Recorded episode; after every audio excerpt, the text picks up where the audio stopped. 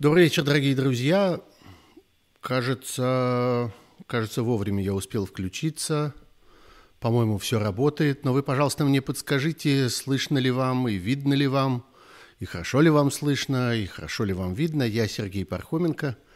Это программа «Суть событий. Дополнительное время», точнее, не программа, а прямой стрим в YouTube-канале.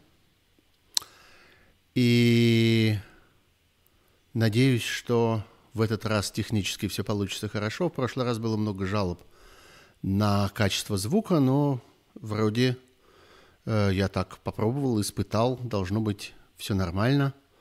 Вот, да, вот мне пишут, что все хорошо, все работает. Ну, отлично, спасибо, рад всех здесь видеть. Сейчас, я надеюсь, появится какая-то статистика, и я даже буду видеть, сколько народу э, нас смотрит. Но не будем долго э, в эту технику погружаться. У нас с вами есть примерно полтора часа. Обычно я стараюсь сам себя ограничить этим временем. Но не то чтобы у меня была какая-то норма, но просто мне кажется, что дальше уже тяжело. Вот. Так что давайте я пойду по тому списку тем, которые я насобирал в разных местах, где выкладывал анонс на этот стрим – а выкладывал я его у себя в телеграм-канале Пархом Бюро. Пожалуйста, подписывайтесь на него, кто еще не подписан.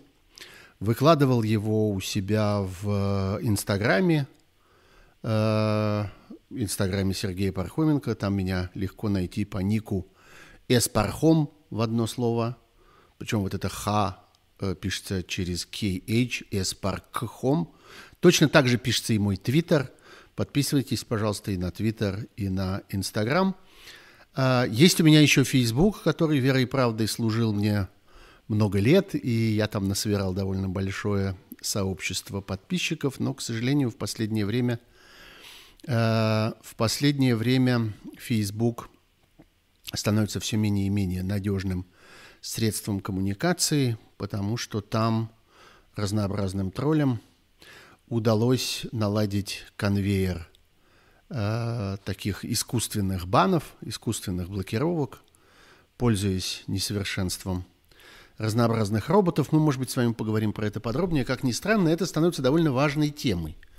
И, казалось бы, это такая техническая вещь. Ну, подумаешь, там какие-то социальные сети, э, подумаешь, э, кого-то там забанили, заблокировали. Ну, в общем, дело житейское, ничего такого особенного, но Удивительным образом это становится э, частью довольно серьезной борьбы, э, такого политического противостояния, во всяком случае информационного противостояния, которое очень ощущается в России. И э, должен сказать, что это, э, что это э, имеет довольно существенное значение для общественной ситуации в России, особенно в тех обстоятельствах, когда э, вот такие проблемы с российской прессой, с медиа, когда государство затеяло эту огромную кампанию по уничтожению российских независимых медиа, и э, социальные сети начинают играть совершенно исключительную роль э, в этой ситуации, и борьба вокруг них становится очень серьезной. А, вообще все, что связано с э, интернетом и с коммуникациями, это чрезвычайно важно. Это и есть сегодня политика. Она когда-то существовала в формах федеральных телеканалов, на метровых кнопках, как это тогда называли. И э, эта родовая травма до сих пор э, очень ощущается во всем поведении, например, российской власти – Путин прекрасно помнит, и люди, которые вокруг него, прекрасно помнят, что он родился из телевизора, благодаря телевизору, при помощи телевизора. И, собственно, это был важнейший инструмент, который превратил его в э, из сначала известного, потом влиятельного, а потом всевластного политика в России. Э, это время прошло. И сегодня, в общем, совершенно очевидно, что вот такое традиционное телевизионное вещание становится все менее важным, а все более важным становятся альтернативные каналы доставки информации. Именно доставки. Давайте с вами не будем абсолютизировать интернет, он сам ничего не умеет. В интернете не родится никакой информации, никаких сведений, никаких расследований, никаких э, э, журналистских произведений. Интернет – это средство связи только и всего. Такое же точно, как почта, телеграф, телефон и все остальное. Но средство связи очень мощное. И от этого средства связи э, сегодня зависит очень многое. Гораздо большее, по всей видимости, уже теперь, чем от э, вот этого традиционного телевидения с фиксированной сеткой вещания. Об этом, кстати, недавно говорил и человек чрезвычайно влиятельный в мире российского телевидения – Константин Эрнст, он тоже э, э, стал говорить о том, что вот э, эпоха вот этой сетки уходит, что со временем такое вот традиционное телевидение останется только для людей очень пассивных, чаще всего пожилых, или совсем уж не сведущих в том, как устроены современные коммуникации. Вот для них будет возможность э, вот такого вот фиксированного вещания, когда им в определенное время будут выдавать ту или иную информацию, а все остальные будут формировать свой эфир сами. Э, и это, в общем, э, важный момент, когда это признание мы слышим уже от тех людей, которые все свое могущество и все свое влияние строят именно вот на этих старых технологиях. Раз они начинают это признавать, это значит, что совсем не признавать это – становится постепенно невозможным. Ну вот, э, и вот э, очень много событий на этой неделе, они так или иначе крутятся вокруг интернета, вокруг попыток зарегулировать интернет, заблокировать интернет, в конечном итоге вокруг попыток контролировать интернет. Вот, собственно, одна из важнейших историй, совсем свежая, это история о том, как у Навального разными способами у Навального и его сотрудников пытаются отнять э, возможность говорить об умном голосовании, о стратегии на выборах, значение которой, по всей видимости, велико. Мы с вами чуть позже поговорим, почему оно велико. Но сейчас давайте я м, попробую остановиться более подробно вот на э, этих э, технических, казалось бы, обстоятельствах. Я хочу только напомнить, раз уж мы про технику, так давайте и про технику, что у нас с вами здесь работает чат, я этот чат вижу, и очень рад тому, что люди отмечают, откуда они смотрят. Вот вижу Чебоксары, вижу разные израильские города, Караганду вижу, Барселону вижу, э, Волгоград, э, что дальше? Рязань, Москва, слава богу, хоть все-таки Москва есть, Яшкар-Ола, а, э, что еще? Сиэтл. А, так что география очень широкая. Даллас. Вы представляете себе, где Даллас? Даллас далеко на, э, на юго-западе Соединенных Штатов.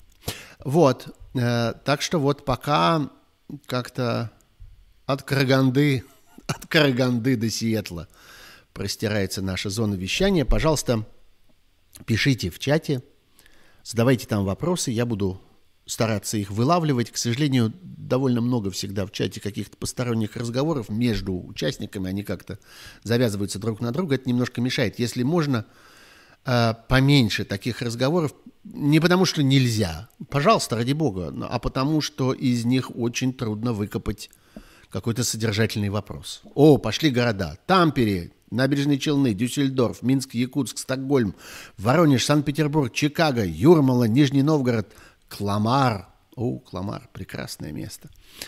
Дюссельдорф, Уфа, Москва, Фарос, Пала-Альта, Ульяновск.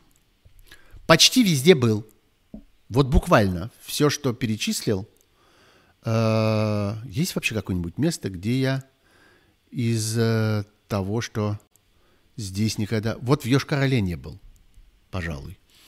Надо будет этот э, запо... заполнить этот, этот, э, эту дырку. Вот, еще я хочу сказать по поводу всякой техники, чтобы уже закончить, что очень важно ставить лайки, не потому что это мне приятно, хотя, конечно, мне это очень приятно и очень тешит мое самолюбие, но это еще и тоже такой технический параметр, по которому механизмы YouTube пытаются отличить э, популярные э, каналы от непопулярных, нужные от ненужных. И если им кажется, что это полностью пользуется популярностью, они начинают распространять этот сигнал шире, э, выдавать всякие рекламные ссылки для тех, кому, как им там в YouTube кажется, это может быть интересным. И, в общем, это расширяет аудиторию и очень помогает развитию канала. Ну и подписывайтесь, если вы не подписаны. Число подписчиков у нас довольно интенсивно растет, я тоже этому очень рад. И это тоже помогает развивать канал и развивать эту аудиторию. Ну вот, теперь все-таки давайте к содержанию вернемся. А, так вот, события последних дней, э, там, конечно, поразительные совершенно вещи, и, на мой взгляд, удивительная история с арбитражным судом и с э, вот этой самой компанией, по, которая занимается продажей овечьей шерсти, которая пытается запретить Яндексу и Гуглу э, использовать в поисковых выдачах э, словосочетание «умное голосование». Что это такое в точности означает? Вообще, что такое запретить использовать в поисковых выдачах? Это значит, что вы забиваете в поисковую строку э, Яндекса или в поисковую строку Гугла в данном случае – словосочетание «умное голосование» и ничего не видите в ответ. Яндекс не нашел. Вот как бы у Яндекса, у которого есть испокон веку этот замечательный лозунг «найдется все», и Google не нашел. Вот вы забиваете, а их там нет. Или другой вариант. Вы забиваете в поисковую строку что-нибудь такое абстрактное, типа «стратегия при выборах Государственной Думы». Или призывы э, оппозиционных сил на выборах в Государственную Думу. Вам показывают все, что угодно, а никакого умного голосования вот в этой выдаче, то есть в наборе тех ссылок, которые вы получаете в поисковой машине, нет. Это то, чего хотели бы добиться люди, сидящие в администрации президента Российской Федерации, э, для того, чтобы сократить популярность и прервать поток информации о вот этой вот стратегии умного голосования. Это, в общем, что касается вот этой э, моментальной регистрации товарного знака, это вещь неудивительная. Совершенно понятно, что вот эти государственные агентства, которые, в частности, занимаются вот э, разного рода регистрациями и так далее, они абсолютно ручные – они часть государственной машины, они даже не на службе у государства, они и есть государство, они часть государственной машины, управлять ими чрезвычайно просто. Можно приказать. Чиновники, которые там сидят, совершенно не считают э, себя э, обязанными э, что-то там такое соблюдать, какие-то правила, э, какие-то высокие стандарты государственной службы, быть почему-то там честными, э, или там какими-то ответственными, или добросовестными, или еще что-то, они э, просто служат. Начальство сказало, они исполнили. Им велели зарегистрировать. Вообще таких случаев, когда использовалось по существу подставное лицо, использовалось какое-то случайное физическое или юридическое лицо для преследования чего-то оппозиционного, таких случаев полно. Масса было случаев, например, на выборах в последние 20 лет, как людей снимали с выборов, потому что кто-то там оказывался недоволен и в своем частном порядке подавал какую-нибудь жалобу по какому-нибудь поводу.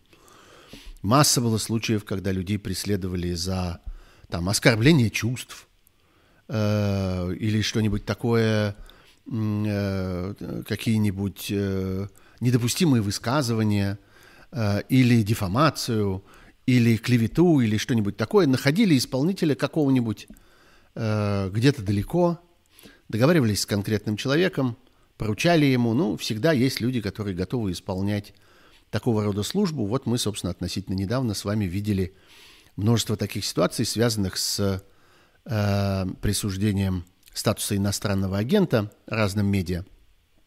И там все время возникает эта ситуация – когда находятся какие-то э, люди, которые готовы предоставить свое имя, свою внешность, свою личность для того, чтобы прикрыть э, вот эту государственную нужду. Государство целиком в своем собственном общегосударственном качестве не может это делать, нужен какой-то исполнитель. Вот они легко находят исполнителя, какого-то доносчика, какого-то стукача.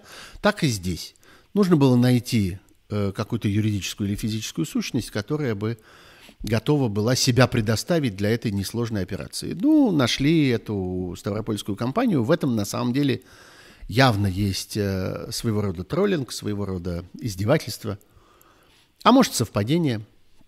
В этой истории вообще таких совпадений некоторое количество, потому что вот, например, компания, которая связана с овечьей шерстью, а судья в э, арбитражном суде, в арбитражном суде города Москвы, по фамилии Козленкова. Ну, фамилии на самом деле все прекрасные, любая фамилия э, дорога тому, кто ее носит.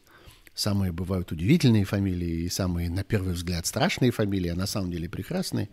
Я думаю, что человеку, который носит фамилию Козленкова, очень нравится фамилия Козленкова, но в этом, конечно, есть некоторая хохма, что там овцы, тут козлята, в общем, что-то такое шерстяное, молочное, что-то такое, э, как это называется, мелкий рогатый скот, в, от, в отличие от крупного рогатого.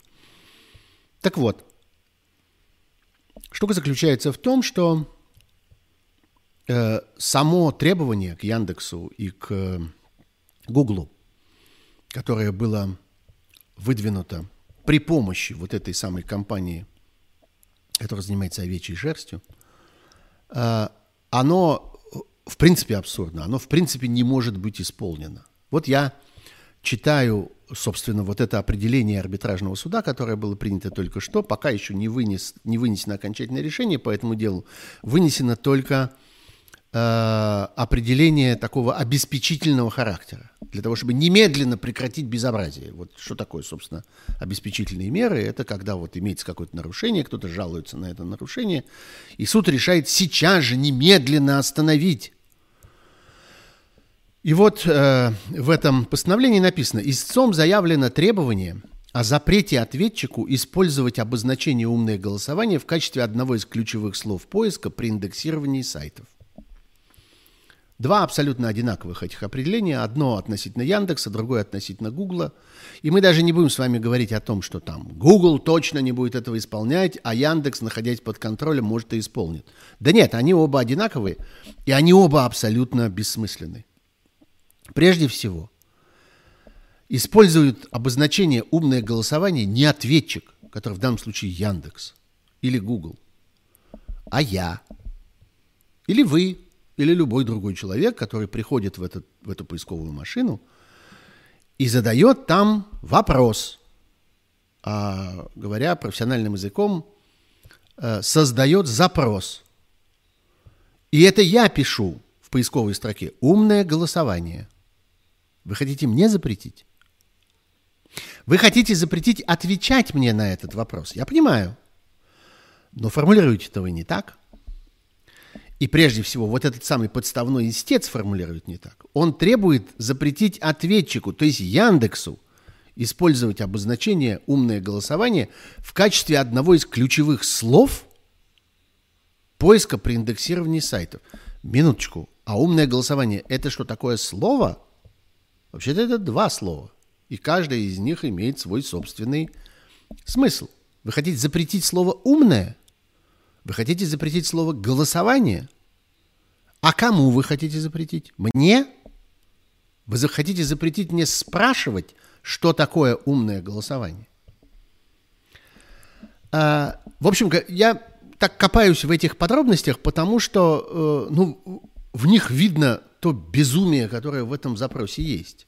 Есть некоторая воля запретить. Есть некоторое желание прекратить, остановить, разорвать, растоптать, расплющить, уничтожить. Но они захлебываются этой ненавистью. Они не могут этого членораздельно сформулировать ни в вопросе, ни в ответе, ни в требовании истца о запрете ответчику – ни в определении суда, которое полностью это воспроизводит. Потому что в определении ровно так и сказано. В конце этого документа мы читаем. Суд определил запретить обществу с ограниченной ответственностью Яндекс, ну, такое же точно есть решение про Google, являющимся оператором поисковой системы Яндекс, использовать обозначение «умное голосование» в поисковой выдаче, принадлежащей ответчику поисковой системе, в качестве одного из ключевых слов поиска. То есть они признают все, что было в этом безумном, абсурдном запросе. Они признают, что умное голосование – это такое слово. Они признают, что запрос составляю не я, пользователь, а он, Яндекс. Они признают, что это можно запретить. И вот судья О.В. Козленкова полностью воспроизводит в своем определении вот это безумное требование истца. Почему нам это важно? Ну, глупость и глупость. Ну, совершенно очевидно, например, что Google не будет это исполнять. Да и Яндекс не будет этого исполнять, просто потому что это невозможно исполнить. Нельзя извлечь слово из русского языка. Можно попробовать извлечь имя, название, но просто общеупотребительное слово, а выражение «умная машина» или «умная книга» или «умное кино» или «умный мальчик» могут быть. Или мы слово «умный» уничтожаем навсегда. А справедливое голосование, э, открытое голосование, тайное голосование, своевременное голосование, э, вот это голосование, сегодняшнее голосование, эти запросы разрешены, а в сочетаниях своих, в общем, это нельзя исполнить. А если это нельзя исполнить, так это и не будет исполнено. Но наоборот, мы видим уже сейчас – что э, урок, полученный в свое время госпожой Стрейзанд, помните эту историю про эффект Стрейзанд? Все теперь повторяют э, этот старинный анекдот про то, что если что-нибудь попытаться запретить в интернете с негодными средствами, то это становится гораздо более популярно. Я думаю, что любой из вас может найти, а кому лень самому искать, тот пусть посмотрит, например, у меня в телеграм-канале Пархом Бюро, пусть посмотрит Э, на график. Как выглядят запросы на тему умное голосование и в Гугле, и в Яндексе до 5 сентября, когда этот скандал стал известен, и после 5 сентября. Там очень красивая, конечно, кривая. Она вот такая вот, как-то она вздымается вверх чрезвычайно интенсивно. Вот. Э, но степень безумия это демонстрирует. Степень ожесточения, степень ярости российского государства на этих людей видна очень хорошо. Параллельно разворачивается еще одна э, борьба, еще один раунд этого же столкновения вокруг того же самого умного голосования. Только теперь речь идет о системах, где можно найти, скачать, иногда купить за деньги, иногда получить за бесплатно, приложения для разного рода мобильных устройств. Одно есть в Гугле, оно предназначено для тех устройств, которые работают в операционной системе Android, и другое есть в компании Apple, которые работают в операционной системе iOS, то есть Apple системе. Э, российское государство пытается потребовать и от тех, и от других, и от Google, и от Apple, изъять со своей торговой площадки, ну, грубо говоря, с той площадки, откуда можно скачать э, приложение, посвященное умному голосованию. Мотивируя это тем, что оно создано экстремистской организацией в своих экстремистских целях. Ни те, ни другие на сегодня э, не подчиняются этому решению.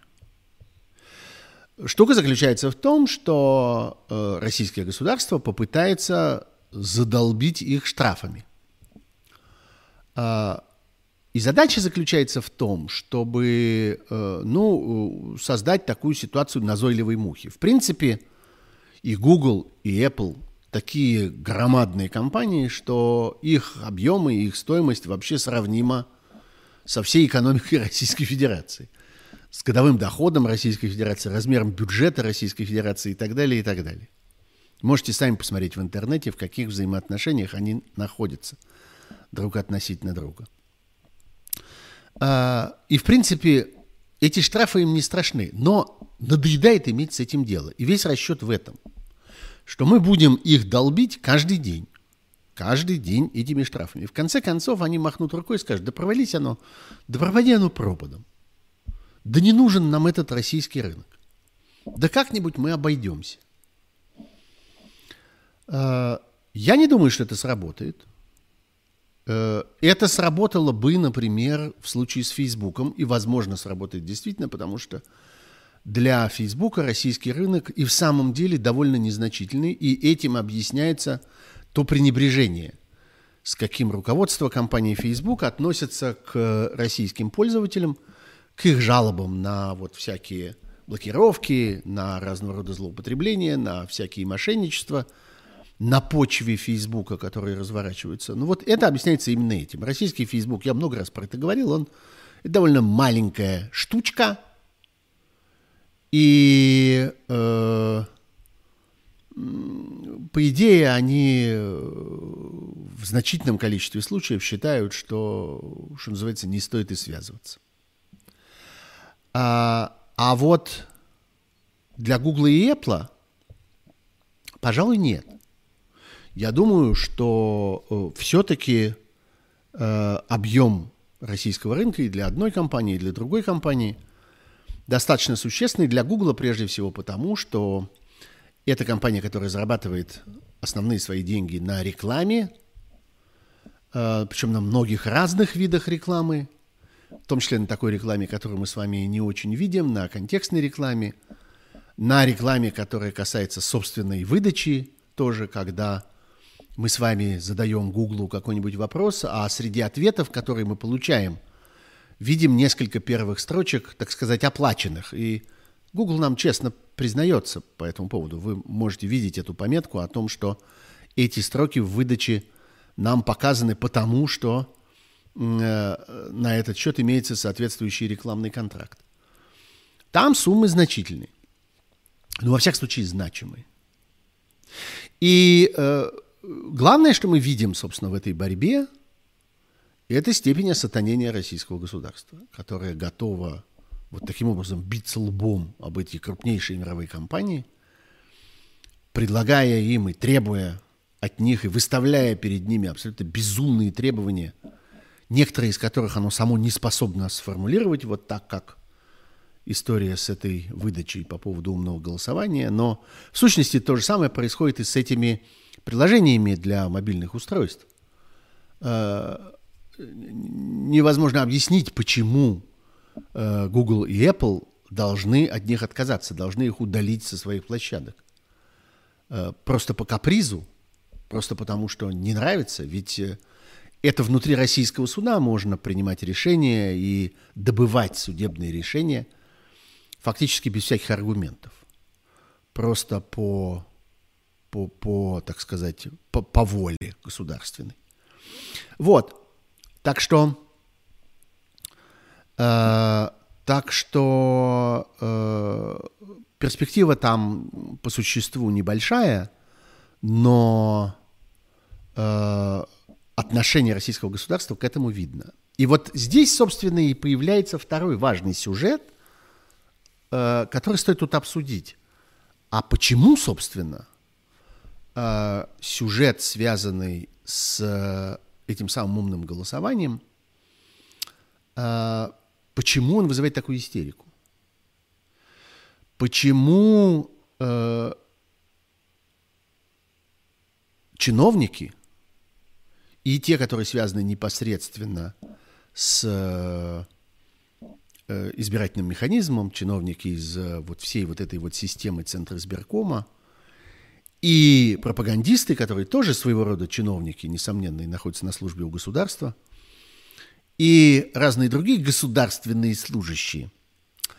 А почему они так бесятся по этому поводу? А действительно ли они считают, что умное голосование способно нанести такой ущерб и иметь такой эффект? Э, я думаю, что здесь э, довольно существенное значение имеет, я бы сказал, внутрикорпоративная чиновничья жизнь и система отношений там, внутри государственной машины. Я тоже говорил много раз о том, что эти выборы обладают одной важной особенностью, помимо того, что в них есть там какая-то содержательная часть, кого выберут. Это нам с вами важно, людям, которые внимательно следят за происходящим в российской политике, но для чиновника важно другое, кого наградят. Кого наградят за организацию этой политической операции. Э, кому э, достанутся новые звездочки, новые звания, новые должности, новые премии, одобрительный взгляд начальства, похлопывание по плечу и всякое такое прочее. Вот что интересует огромное количество российских чиновников очень разных рангов. От маленького Акакия Акакевича, который сидит где-то в недрах э, избирательного механизма, до губернатора, до партийного лидера, до сотрудника администрации президента и так далее, и так далее. И вообще это один из тех случаев, когда имеет значение, что крупные политические процессы, казалось бы, важные политические события, важные политические кампании, они приобретают децентрализованный характер, как говорят про это всякие социологи. Что это означает? Это означает, что чиновники в них начинают действовать по своему собственному усмотрению, а не только по команде сверху. Ну вот э, это видно, например, в преследованиях разного рода активистов после разных протестных акций или после того, как э, разного рода оппозиционные организации, типа, например, вот организаций, связанных с Навальным, призывают им помогать, и начинается борьба с людьми, которые участвуют или которые помогают. И первоначально это делается по команде сверху. А ну, все побежали и а ну все начали их ловить, хватать, тащить, душить. И поначалу это работает так, но проходит некоторое время, и выясняется, что всякий чиновник понимает, что э, за то, что он перестарается, перебдит, что называется, за то, что он э, проявит излишнюю инициативу, его точно никто не накажет. Никакой ответственности не будет за то, что он схватил не того, или схватил слишком много разных людей, или как-то слишком рьяно их тащил, или нечаянно приложил их об угол дома или об бордюр. За это, собственно, ничего никому не случится.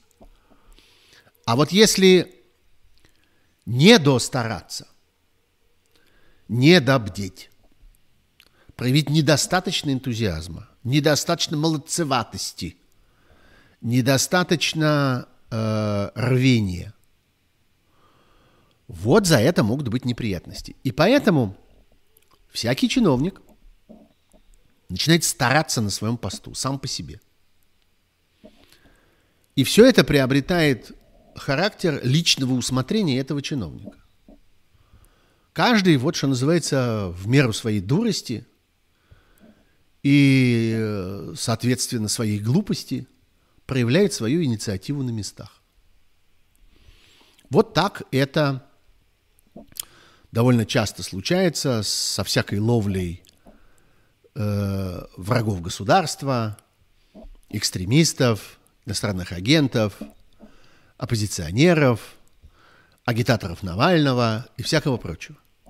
Это важная вещь, когда вот происходит этот переход от работы по единому плану от единой компании, управляемой сверху, к инициативной работе чиновников. А вот теперь что-то подобное произошло и с выборами. Выяснилось, что чиновнику важно продемонстрировать прежде всего свое собственное старание и свое, свое собственное рвение. Вот мы здесь поймали злодеев, которые затевают э, что-то ужасное на выборах. Вот мы сейчас им покажем.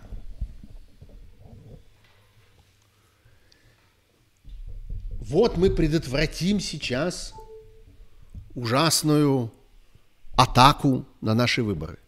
Чем ужаснее эта атака будет выглядеть, чем э, страшнее фигура вот этого вот ужасного оппозиционера, который что-то такое затевает, тем больше доблесть этого чиновника. И этим объясняется огромное количество всяких нелепостей на этих выборах. Вот смешная, да, анекдотическая история, хотя для кого-то она совсем не смешна, прежде всего для главного героя этой истории, для Бориса Вишневского, э, известного и популярного петербургского политика, человека, который много лет там избирается на разные выбранные, э, выбранные э, должности. Так вот, э, вы понимаете, да, о чем я говорю? О том, что там в избирательном бюллетене оказалось еще двое Борисов Вишневских. Все хихикают по этому поводу, подставляют туда фотографии Петрова и Баширова. Я вот свою собственную фотографию подставил, по-моему, довольно забавно получилось. Но возникает вопрос, а зачем такое безумие? А, ну, все-таки это выглядит постыдно, жалко. И тут э, правильные люди вспоминают замечательный э, советский анекдот про рационализаторские предложения на карандашной фабрике. Помните? Я его очень люблю. Это действительно очень старый анекдот, удивительно точно описывающий идиотизм советской жизни, который к нам возвращается сегодня, этот идиотизм. Когда важно продемонстрировать э, некоторую имитацию усилия – мы старались, мы придумали. Вот посмотрите, что мы тут э, сочинили. Похвалите нас за это, наградите нас за это, премируйте нас за это. История про карандашную фабрику, если помните, заключается в том, что собирается коллектив э, производителей карандашей, и один из инженеров – выдвигает рационализаторское предложение. Он говорит, ну, знаете, карандаши вообще же никто никогда не использует там до последнего сантиметра. Какой-то огрызочек отстается. Давайте мы грифель сэкономим. И в последние 5 сантиметров карандаша грифель вставлять не будем. Все равно никто этим не пользуется. И будет экономия материалов. Принимается на ура, Оформляется авторское свидетельство, карандаш, отличающийся тем, что последние 5 сантиметров э, производится без грифеля. Автору выписывают диплом, премию, памятный подарок, вывешивают его на доске передовиков производства. Проходит год, собирается опять тот же самый коллектив, и появляется другой инженер, который говорит, послушайте, а давайте мы сэкономим древесину. Вот у нас 5 сантиметров карандаша без грифеля. А зачем они? Этим же невозможно писать. Давайте мы укоротим карандаш на 5 сантиметров и кучу дерева таким способом сэкономим. Ну и опять награды, аплодисменты, памятный подарок, премия, фотография на доске почета и всякое такое. Вот так это устроено сегодня в значительной мере с умным голосованием. Вообще, мне кажется, важно понимать, как много в сегодняшней России объясняется не сутью дела, а объясняется внутрикорпоративными обстоятельствами, внутрикорпоративными привычками, соперничеством, э, вот этой странной доблестью, которая возникает в разного рода бюрократических структурах – которые очень быстро теряют представление о том, зачем они, о том, э, собственно, а, а в чем измеряется их успех. Вот мы сейчас говорим о сугубо политической вещи, о выборах, но ведь это так в огромном количестве других сфер нашей жизни. Ну, прежде всего, вот мне особенно видно это, и э, тоже я как-то часто про это думаю, до какой степени неэффективно, например, все то, что связано с чрезвычайными ситуациями и всяким спасением в России.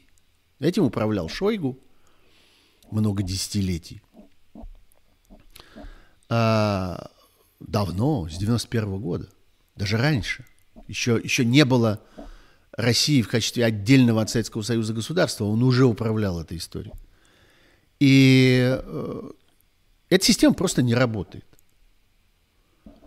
И мы окружены историями, случившимися за эти вот 30 лет последних, когда что-то такое важное случалось, и выяснялось, что эта система, предназначенная для борьбы с э, чрезвычайными ситуациями, в принципе, даже не ставит перед собой задачу с этим справиться. Это в целом э, это в целом э, как бы никому не нужно. Никому не нужно справляться с этими наводнениями, с этими пожарами. Никто даже не пытается.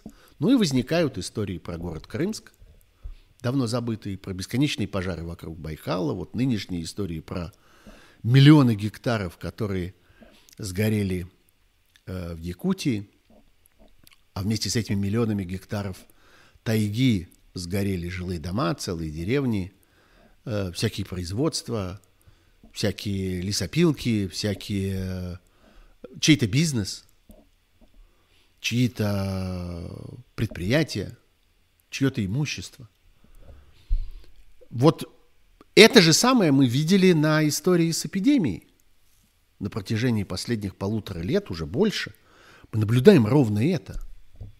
Когда никто не ставит себе задачу сберечь людей, сократить количество заболевших и так далее – Чиновники борются между собой за свои внутренние показатели и за свою внутреннюю доблесть. Иногда это имеет ужасные последствия, и прежде всего последствия, которые исчисляются в человеческих жизнях, но не только в них. Например, была таким образом уничтожена репутация российской вакцины, которая сама по себе, вакцины, по всей видимости, не хуже и не лучше разных прочих других вакцин. Она более-менее работает.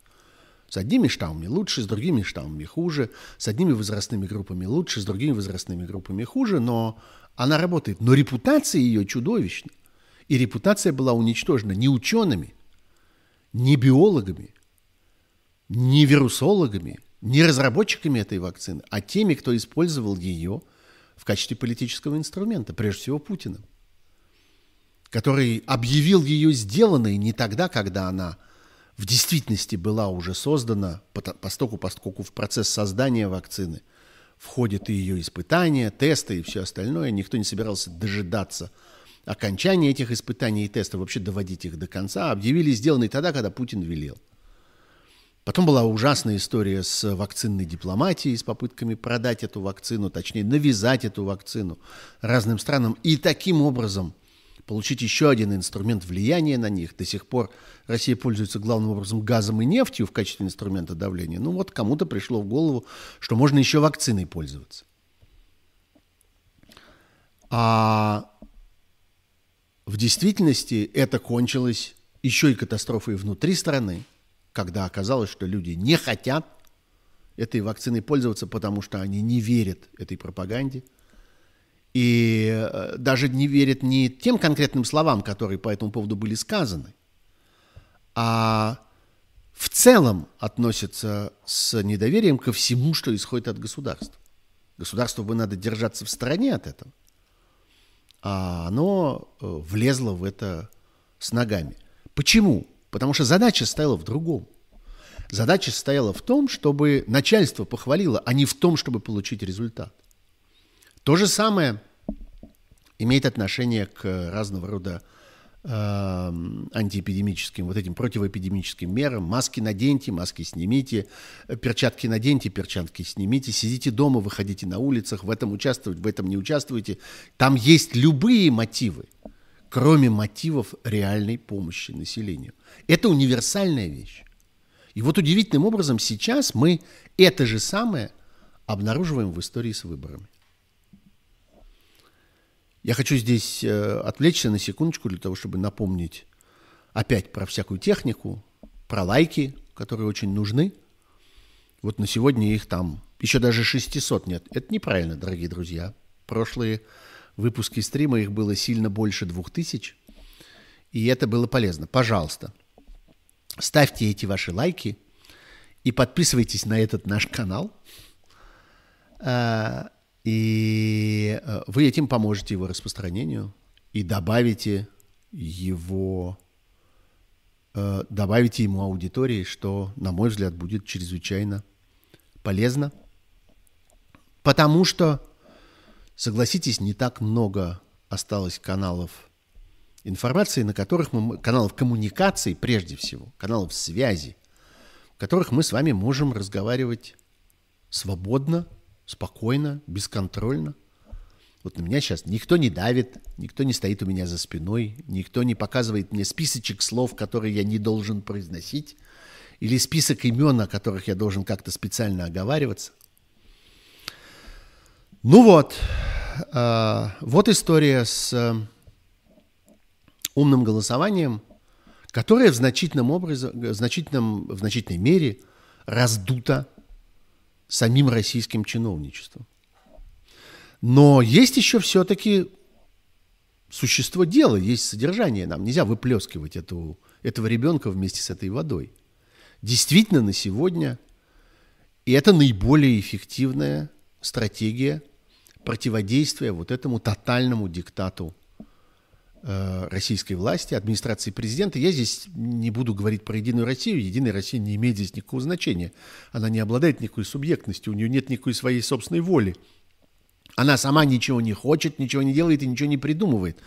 Она просто инструмент, она просто ну, некоторое наименование для механизма получения большинства в Государственной Думе, э, которое давно уже не является парламентом. Парламент – это место, где сталкиваются позиции, обсуждаются разного рода альтернативы, где выбираются оптимальные решения из э, нескольких разных вариантов, где обсуждается целесообразность той или другой политической инициативы, того или другого ограничения, той или другой законодательной меры, давно уже ничем этим не занимается Российская Государственная Дума. Она занимается другим, она занимается утверждением, сертификацией тех инструментов, которые нужны российской власти для защиты самой себя, ну и для решения разного рода побочных задач, среди которых, например, важная задача – это обогащение тех конкретных людей, которые, собственно, эту власть реализуют, и тех, кто эту власть поддерживают и обеспечивают разным способом. Для этого нужны инструменты. Вот для некоторых видов работ нужны отвертки, э, молотки, э, я не знаю, гаечные ключи и всякое прочее. А для э, создания политической диктатуры, для создания сначала авторитарного государства, а потом тоталитарного, нужны другие инструменты. Эти инструменты являются законами, указами, постановлениями, нормами, подзаконными актами, разного рода запретами, разного рода санкциями, разного рода кодексами. Вот эти инструменты – создает э, инструментальный цех российской власти, каковым является Дума. А в свою очередь средством формирования этого инструментального цеха, поддержания в нем производственной дисциплины и э, набора туда сотрудников, вот этих вот людей, которые стоят у законодательного станка, вот этим, собственно, является Единая Россия. А также другие Э, так называемые парламентские партии. ЛДПР, коммунисты и всякие прочие справедливоросы. А, этому нужно сопротивляться. Этому нужно что-то противопоставить. Этой воле должна быть навстречу предъявлена некоторая другая воля. Воля людей, которым потом предстоит с этими законами, то есть, грубо, грубо говоря, под действием этих инструментов жить. Сегодня э, вот это самое так называемое умное голосование является, несомненно, наиболее эффективным таким механизмом. И я здесь присоединяюсь к мнению специалистов по анализу избирательных технологий и анализу избирательных нарушений, э, которые говорят о том, что в этих обстоятельствах важнее принимать участие, первое, принимать участие в выборах, а не уклоняться от этого, потому что это создает большие сложности для фальсификации. Важнее принимать участие в выборах очно, физически, а не электронно.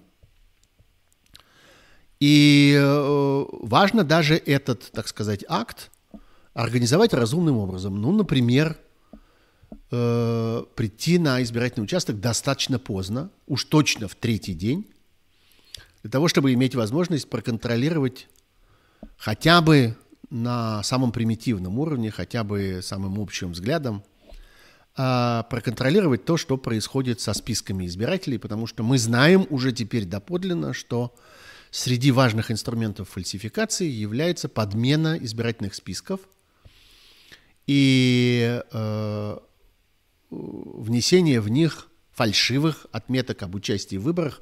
Вот в этом, кстати, смысл того, чтобы в выборах действительно участвовать, для того, чтобы не дать э, сманипулировать собою, то есть внести себя в качестве фальшивого избирателя, поставить отметку о том, что вы принимали участие в выборах, если вы в них в действительности не принимали участие, и, соответственно, распорядиться вашим голосом без вашего участия, без вашей помощи, так, как хочет фальсификатор. Так вот, последний день, третий день, и, может быть, даже ближе к вечеру, э, технически это правильная тактика. Э, вот, собственно, и простейшие рекомендации, которые могут быть по поводу этих выборов. Отдельная тема, конечно, я начал говорить о ней в программе «Суть событий» в прямом эфире «Эхо Москвы» в минувшую пятницу. И я вернусь к ней. Это то, что касается электронного голосования. Мне кажется, по реакции на тот мой эфир, я же читаю всякие комментарии, которые там возникают. Плюс мне пишут в телеграм-канале Пархом Бюро, комментируют мой э, Инстаграм, комментируют мой Твиттер. И я, кстати, снова, пользуясь случаем, вам очень рекомендую этим всем пользоваться.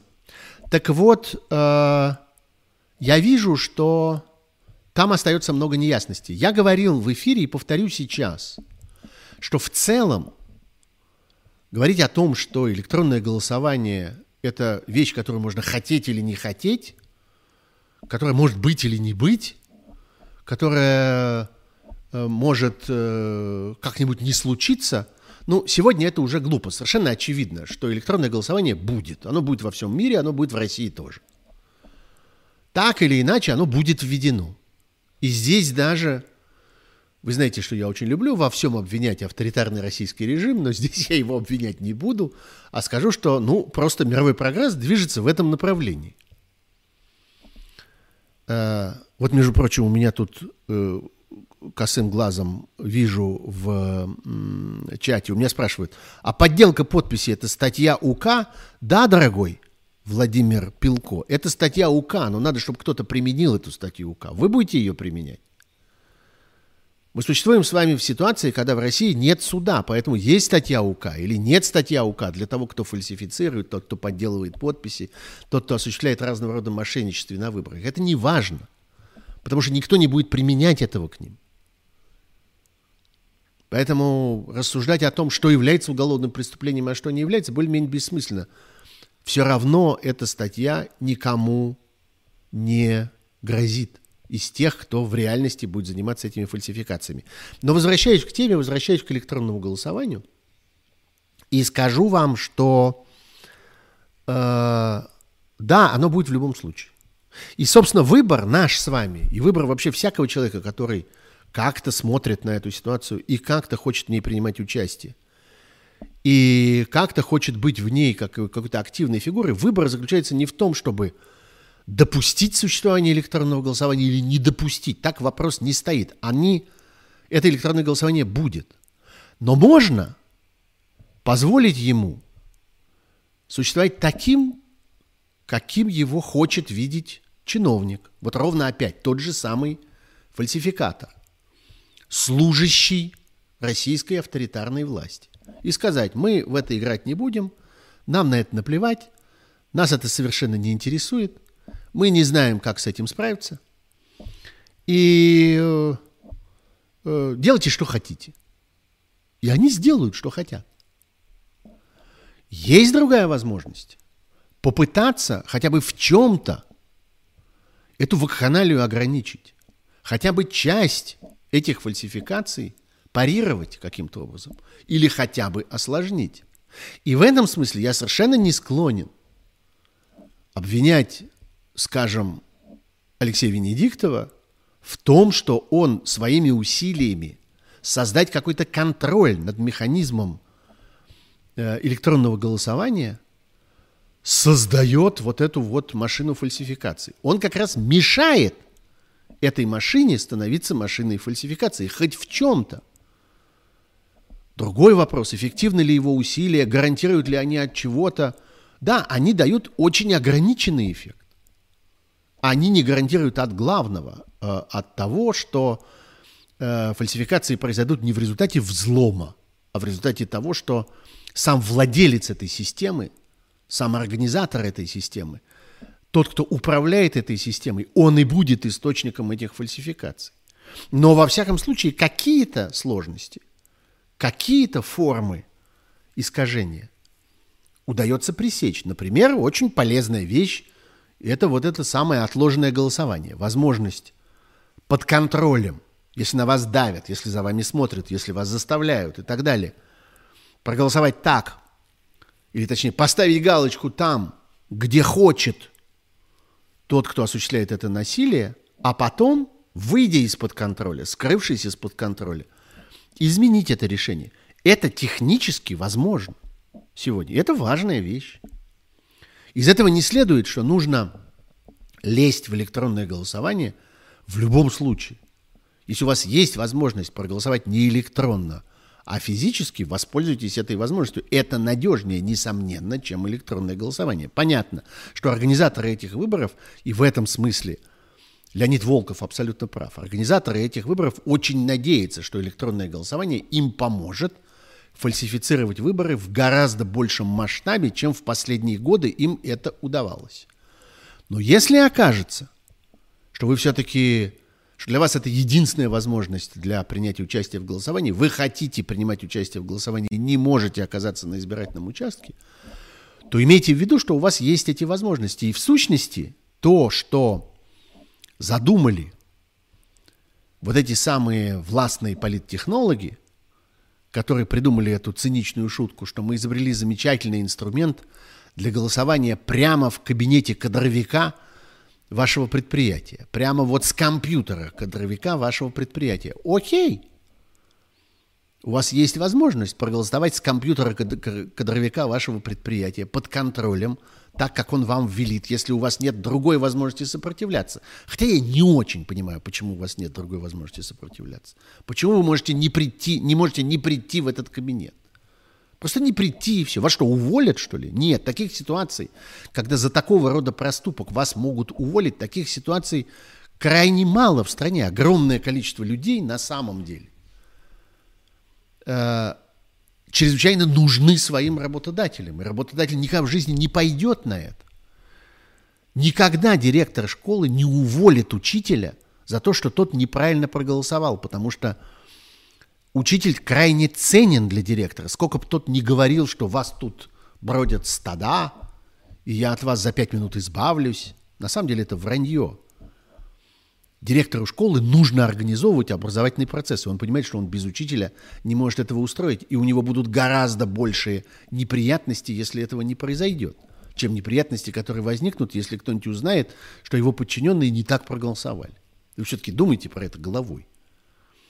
Так вот, я не очень понимаю, почему нельзя уклониться от этого давления, но если вдруг почему-то нельзя, вас привели в наручниках к этому кадровику – Редкая ситуация, но теоретически возможно.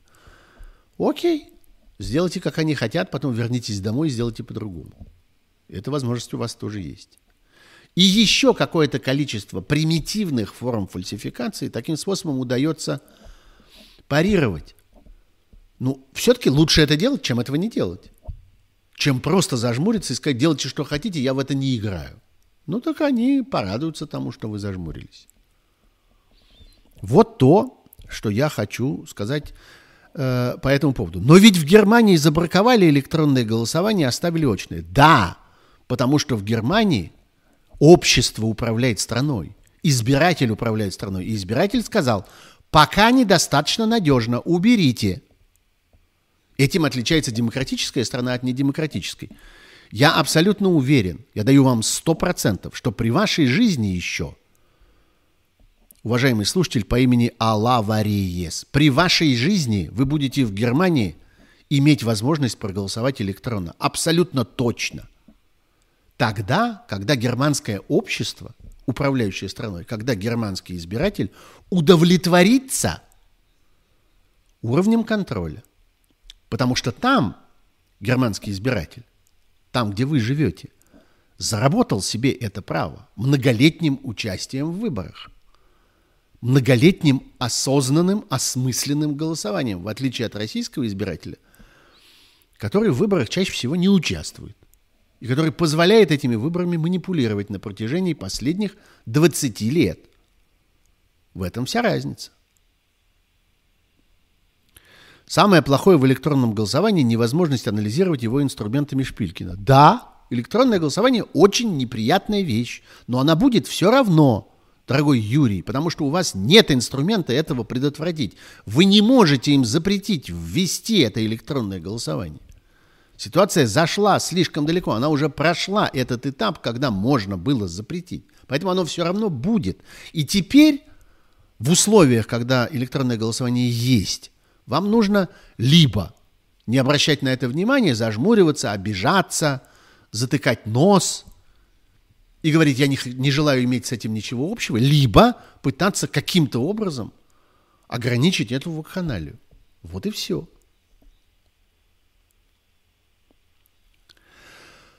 А вы не думаете, спрашивает у меня Вауваров, что в электронном голосовании потом власти также могут изменить ваш голос за Единую Россию. Могут, а вы измените его обратно. Ваша задача оказаться последним в этой цепочке. Ну, правда, там есть ограничения, они не могут это делать слишком часто. Во всяком случае, этот механизм лучше, чем его отсутствие. Вот и все. Ну вот.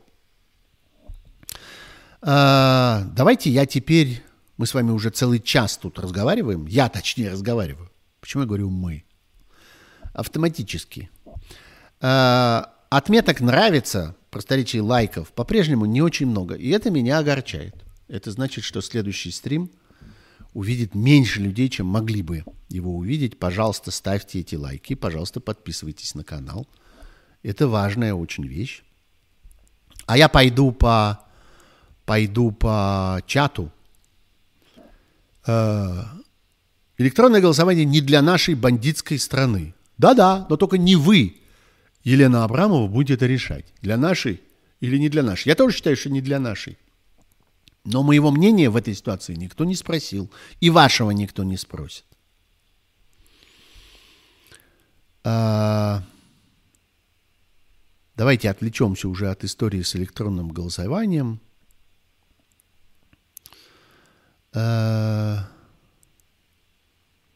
вот когда будет принято, все равно возвращаюсь к этой теме, вот когда будет принято во всем мире, тогда надо вводить у нас. Спасибо, Сергей Рябков, за прекрасный совет. Давайте мы поступим, как вы велели. Вот вы первые поступите. Давайте вы будете решать, когда вводить у нас. Вы умеете настоять на этом? Вы умеете организовать это? Вы умеете сделать так, чтобы поступили по-вашему – не умеете. Ну так, а зачем вы мозолите клавиатуру здесь, в этом нашем чате? Отматываю назад специально, чтобы уйти от э, истории с... Э, на ваш взгляд, спрашивает меня Дмитрий М., на, на ваш взгляд, каковы могут быть последствия получения КПРФ существенно большего, чем выделенная АП-квота количество голосов? Последствия могут быть очень простыми – будет увеличен масштаб фальсификаций. Потому что понятно, что больше, чем выделенная квота, никто э, депутатов от э, Компартии в Думу не впустит. Значит, будут пытаться фальсифицировать в большем масштабе. Значит, больше шансов их на этом поймать. Значит, больше шансов, что люди вокруг узнают о том, что их голоса украдены что фальсификация произошла. Потому что чем больше фальсификация, чем она наглее, тем она заметнее. Вот и все. А...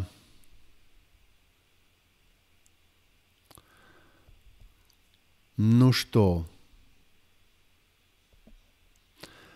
А... Честно говоря, не очень много содержательных вопросов в этом э, чате. Э, и мне трудно... Почему Google не подает встречные иски к Роскомнадзору в международные экономические суды, спрашивает Лев Григорьев. Может, и подаст. История только начинается. До сих пор не подавал, потому что надеялся без этого обойтись. Но в тот момент, когда станет понятно, что ущерб не просто велик, а ощутим, тогда начнет подавать, я в этом нисколько не сомневаюсь.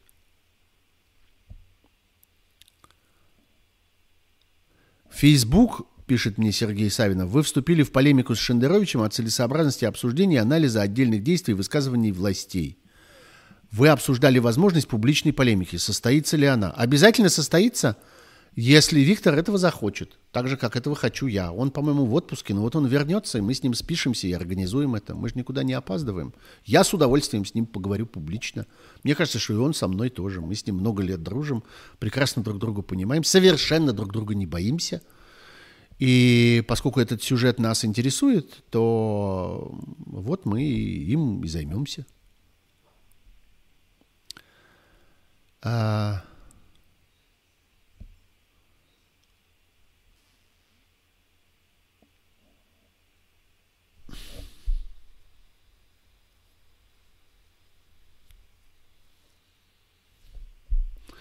Что за дурацкая привычка перечислять города? Биг Лебовский. Ну так я надеюсь, что я ваш город не перечислил. Сидите спокойно на попе.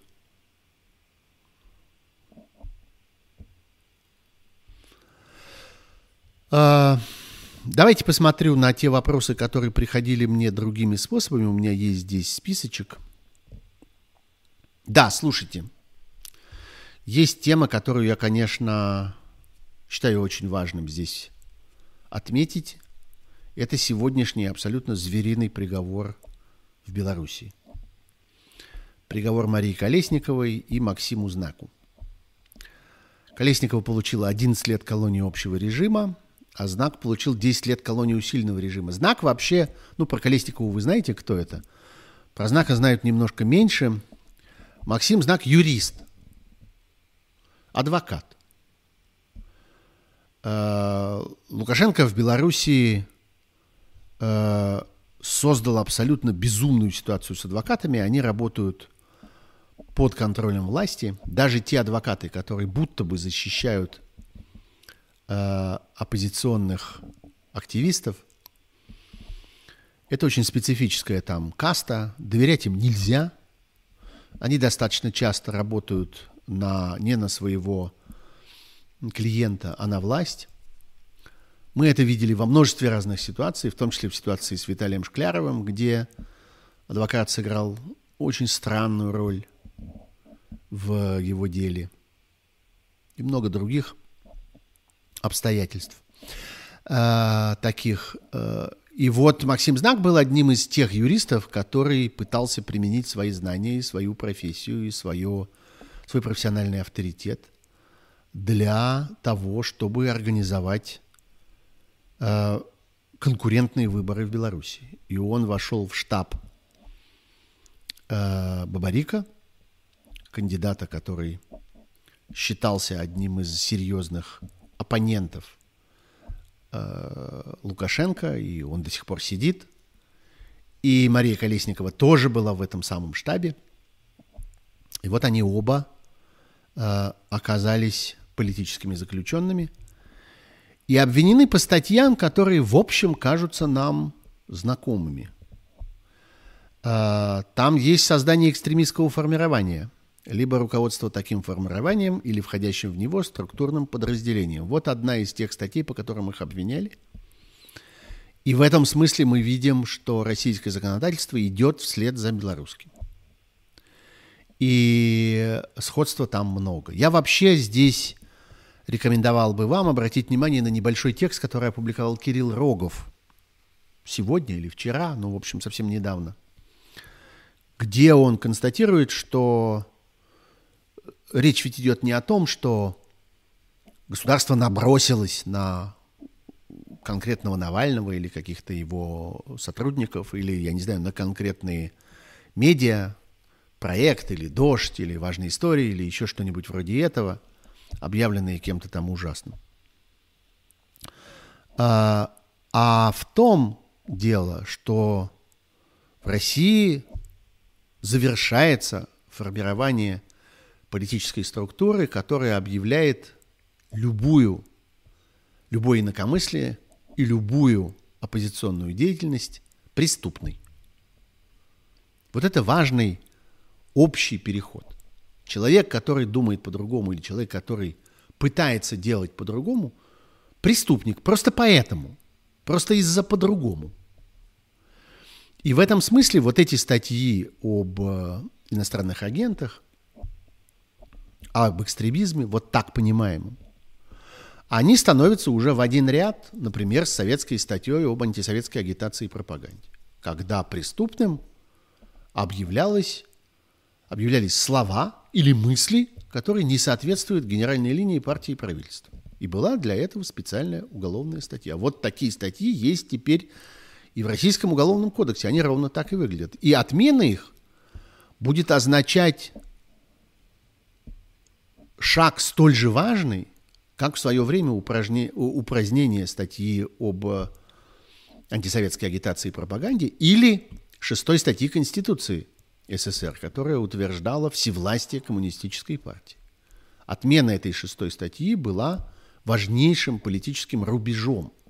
И так будет со статьями об иностранных агентах, о нежелательных организациях и о вот таких политических экстремистах, которые не угрожают чьей-то жизни – не организуют тоталитарные секты, а пытаются противостоять всевластию э, российского фараона и людей, которые его окружают. Это важный переход, при котором мы присутствуем. Вот это пришло на наше время, это выпало на нашу жизнь. И в сущности нам с этим справляться никуда от этого не денешься и ничего с этим не поделаешь.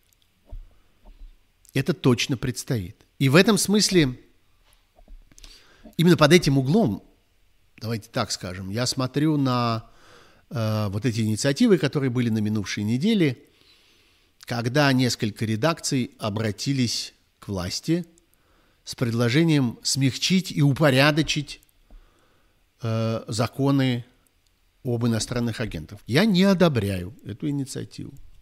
Она, мне кажется, вредной – потому что она создает иллюзию, что принципиально э, бесчеловечный, тоталитарный закон, направленный на насилие против личности, направленный изначально не по ошибке законодателя, а по интенции своей, по задаче, которая была перед этим так называемым законодателем поставлена, велели создать закон, который уничтожал бы некоторые права граждан. Такой закон был создан. Другое дело, что он сформулирован безграмотно. Другое дело, что он что в нем такие дыры, что даже самый лояльный, самый рабски преданный исполнитель не понимает, как это исполнять. Это да. Но по существу закон этот так и устроен.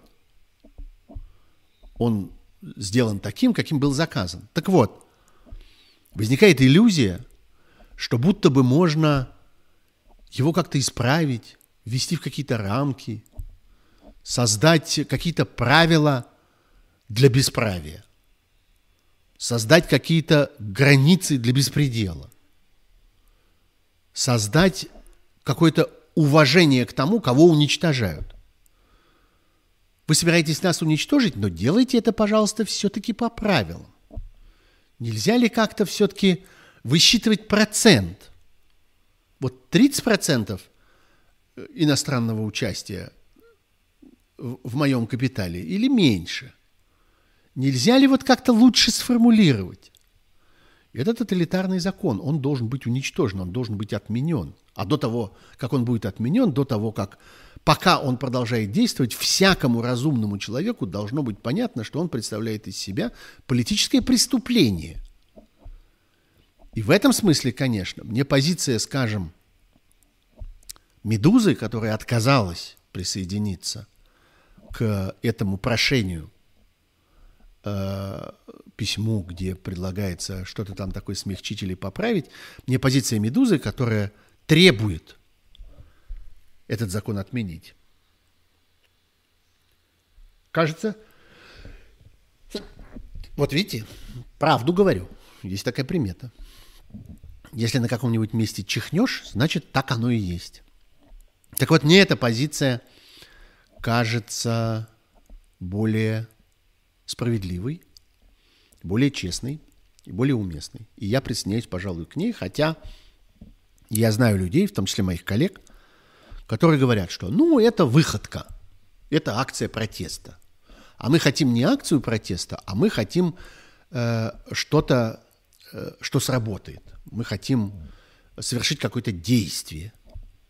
На мой взгляд, действие здесь не полезно, потому что оно уничтожает ясное понимание того, в чем смысл того, что происходит. Ну вот, Говорят, пишут мне тут «будьте здоровы». Спасибо большое, да, постараюсь быть здоровым. А, да, действительно, это было... Я не знаю, что такое ультракринжовый момент, но я бы сказал, что было как-то неудобно, было как-то немножечко стыдновато э, слушать от людей в Кремле, что да, вот мы рассмотрим ваши обращения и Э, подумаем над тем, что из него можно применить. Мне кажется, что это неправильно. Мне кажется, что это вещь не полезная. Ну вот. Э, так я хотел вернуться к истории с Марией Колесниковой, которую я знаю. Нам довелось несколько раз разговаривать с ней, правда, удаленно, по телефону. Она совершенно удивительный человек, абсолютно невероятной силы воли, хладнокровия. И история с разорванным паспортом, она останется, на мой взгляд, в, в мировой политической истории как э, пример необыкновенно яркого, спонтанного. К этому как-то, наверное, невозможно было подготовиться. Ну, может быть, у нее было несколько минут или несколько десятков минут, когда она поняла, что ее везут к границе и собираются выкинуть с территории страны, и вот тогда она придумала э, этот ход с уничтожением своего собственного паспорта. Это очень мощная политическая импровизация, которая выдает мне человека невероятно талантливого в политическом смысле и невероятно сильного в гражданском смысле. Я думаю, что ее ждет большое будущее, и сегодняшний приговор – это важный шаг к тому будущему, которое ей предстоит. Если она останется жива, если ей удастся физически сохранить себя в условиях этой бесчеловечной тюрьмы, то ее ждет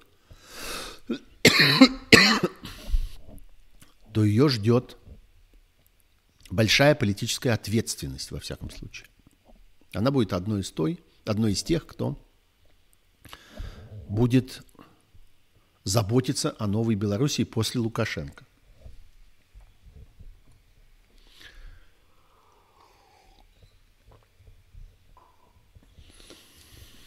И это разговор о ней и об этом разорванном паспорте, это в сущности продолжение разговора про Навального и про то, зачем он приехал.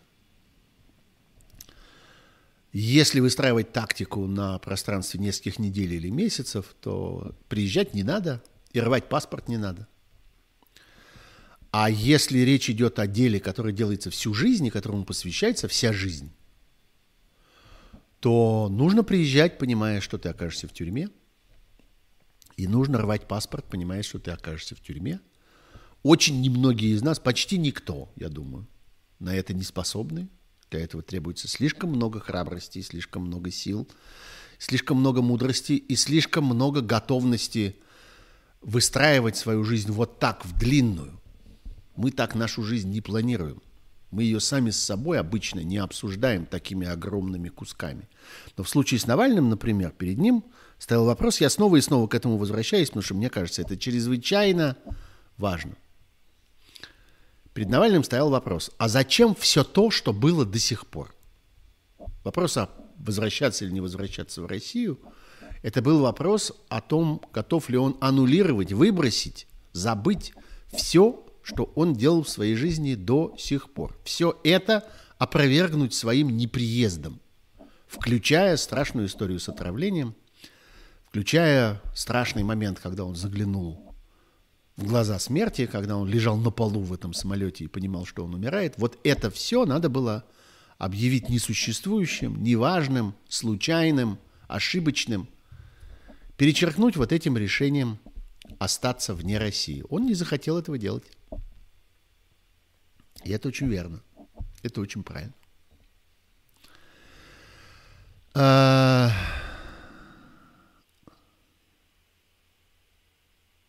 Мне кажется,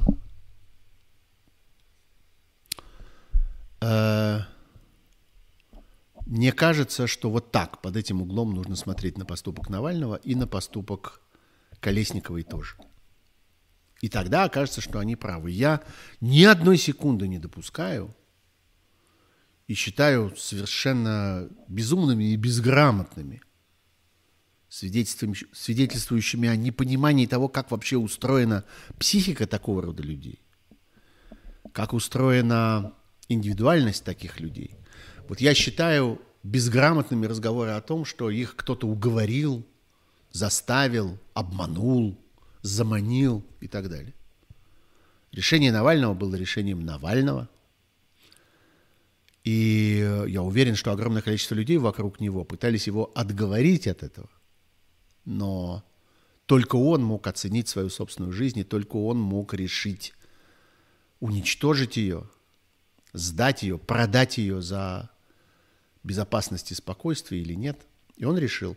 То же самое, несомненно, было и с э, Колесниковой, у которой просто на это было гораздо меньше времени. Вот те несколько минут или несколько десятков минут, когда ей нужно было принять решение о том, готова она быть выброшенной из страны или она вот такой сложной ценой в ней останется. Так что эти два поступка стоят рядом, и эти два человека для меня – Э, оказались на одной полке. И я думаю, что мы увидим с вами время, когда они будут работать вместе.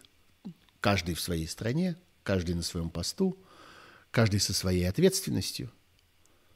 Но я думаю, что они хорошо поймут друг друга, потому что у них за спиной есть эти моменты, есть эти поступки, есть эта угроза, прямая угроза жизни. Я думаю, что Марии Колесниковой многое угрожает в тюрьме. Я думаю, что просто физическое выживание представляет собой сложную задачу для нее сегодня. И эту задачу ей предстоит решать много лет, потому что завтра она не выйдет, и через неделю ее не обменяют. Ну вот. Э, это сюжет, который мне кажется важным и за которым надо, и за которым надо следить. Из смешных историй, которые я хочу упомянуть, это э, штука про э, государственный диссернет. Это поймал Михаил Гельфанд, один из создателей и основателей э, сетевого сообщества – обнаружил историю про то, как в одной из государственных программ э, содержится задача создания государственного интернета. Диссернета. Это смешная штука. Диссернет там упоминается действительно как ну, некоторое родовое наименование, вот как мы говорим там, ксерокс, например, имея в виду любой копировальный аппарат. Так и тут. Любая вот такая вот штука, которая отслеживает Э, злоупотребление, мошенничество должна называться теперь диссернетом. Вот так выглядит успех. Так выглядит слава. Э, мне много пишут про то, что это вот э, свидетельство того, что государство хочет украсть, присвоить, забрать себе. Они не могут этого украсть, присвоить и забрать себе, потому что они принципиально не могут делать этой работы. Они будут ее имитировать. Они могут заполучить себе название, ну, придумаем какое-нибудь другое название. Но существо этой работы, существо этих экспертиз и выявления этих мошенников давно уже не только в сфере диссертаций, а в сфере самых разных формальных интеллектуальных усилий, э, это, конечно, государство утащить не может. Ну и последняя тема, которая кажется мне важной на этой неделе, это дикая история, которую э, озвучила, прокричала, прорыдала публично Мария Захарова про сотрудников посольств, которые спонсируют Навального. Э, ну, отдельно от того, что это вранье, конечно – потому что вот эта ее история, почитала информацию о том, что в числе тех, кто спонсировал проекты Навального, десятки сотрудников иностранных посольств России. А еще там десятки сотрудников Министерства иностранных дел, а еще там десятки служащих э, администрации президента. Там просто люди. А люди бывают разные, люди работают на разных местах. Вот у меня есть по меньшей мере в Москве пять человек, я специально как-то пытался их посчитать и припомнить пять знакомых, которые работают или работали когда-то в иностранных посольствах. В итальянском посольстве, в голландском посольстве, в чешском посольстве и в американском посольстве. Посольств 4, а человек 5, потому что в одном из этих посольств работало двое. Вот это просто мои собственные хорошие знакомые. Я абсолютно уверен, что все пятеро когда-нибудь переводили деньги Навальному. Потому что они живые люди, у них есть свои представления о правильном и неправильном. У них есть свое мировоззрение, у них есть своя собственная гражданская позиция.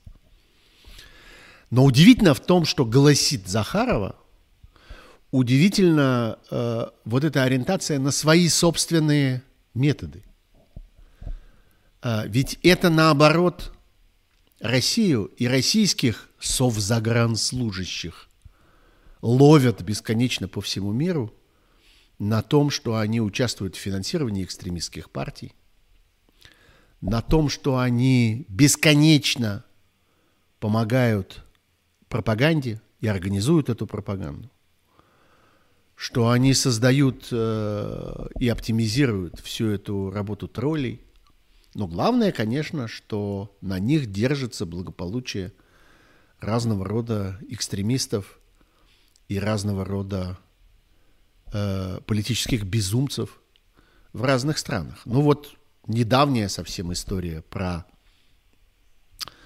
э, испанских, э, каталонских сепаратистов в Испании, что вот этот самый э, Пучдемон отправлял в Москву своего представителя – который встречался с э, российскими спецслужбами, который встречался с э, разного рода околокремлевскими чиновниками в надежде получить поддержку и финансирование. А перед этим мы помним прекрасную историю про итальянцев, про то, как в метрополе, в московском отеле «Метрополь» состоялись переговоры между представителем э, такой радикальной итальянской партии Лего, э, между человеком, которого прислал в Москву Матео Сальвини, собственно, наиболее радикальный, чтобы не сказать э, экстремистский итальянский политик. Мы помним историю про альтернативу для Германии, которая существует в значительной мере благодаря поддержке из России. Мы помним бесконечные истории с займами и финансовыми вливаниями в Национальный фронт, а в последнее время в партию Марин Ле Пен, которая, по всей видимости, вот-вот окажется довольно важным кандидатом, одним из ключевых кандидатов на президентских выборах. Э, вот люди, которые знают об этом, люди, которые организуют это, люди, у которых в анамнезе, что называется, в политической, в профессиональной биографии все вот эти операции и их прикрытие, а среди них, несомненно, несомненно, э, и э, то, что я сейчас перечислял, вот такие люди и кричат громче всех о том, что э, иностранные посольства нанимают своих сотрудников для того, чтобы через них перекачивать деньги в, скажем, оппозиционные структуры, в данном случае Навального и так далее, и так далее. А государство нанимает своих служащих для этого. Давайте вычислим, какое количество государственных служащих в разных, э, на разных уровнях, на разных этажах государственной системы поддерживают оппозиционные структуры. Вы их для этого нанимаете? Вы специально заняты тем, чтобы эти люди существовали в органах государственной власти, чтобы перекачивать туда деньги из государственного бюджета, ведь они получают свои зарплаты из государственного бюджета, а потом отдают их Навальному. Это вы организовали, госпожа Захарова?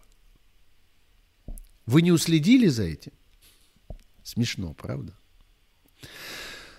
Ну вот, я думаю, что на этом можно и прерваться. Мы с вами будем теперь, если все будет в порядке, и если э, ваши лайки окажутся в достаточных количествах, и ваша подписка под э, ваша подписка на э, мой YouTube канал окажется достаточно многочисленной, мы будем с вами встречаться вот так каждый понедельник вечером в программе «Суть событий. Дополнительное время».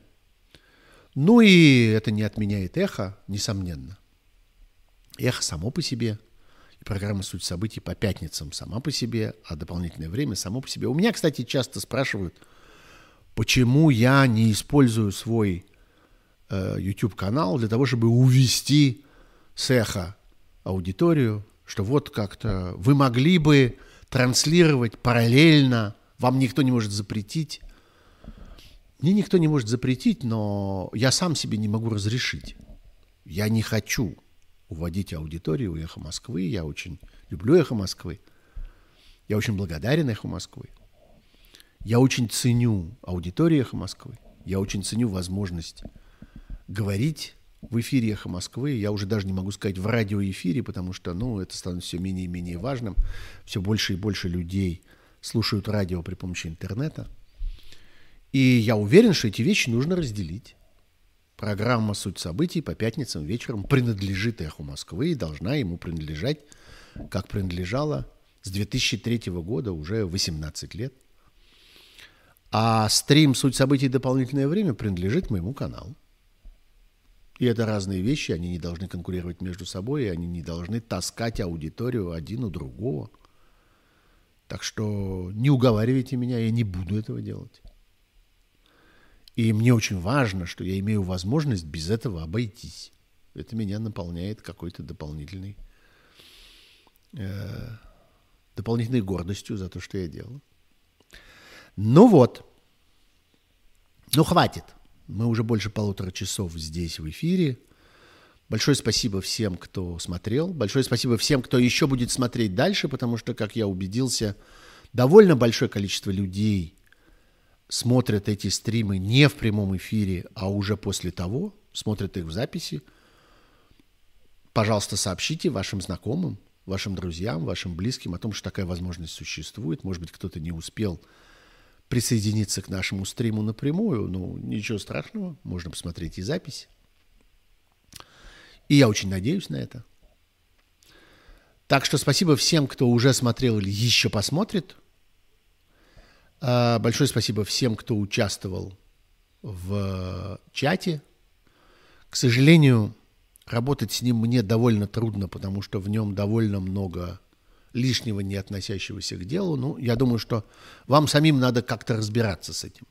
Вам, участникам чата, э, может быть, нужно э, как-то создать в нем какой-то порядок, какую-то демократию и попросить ваших э, коллег по чату быть как-то ближе к делу и оставить возможность писать там в чате только, или в основном хотя бы, для вопросов, которые мне очень нужны и мне очень важны, конечно. Тем не менее, большое спасибо всем, кто в чате был, и всем, кто еще будет в этих моих стримах. До новых встреч, до новых эфиров. Следующий понедельник в 9 вечера по Москве. Спасибо. Счастливо.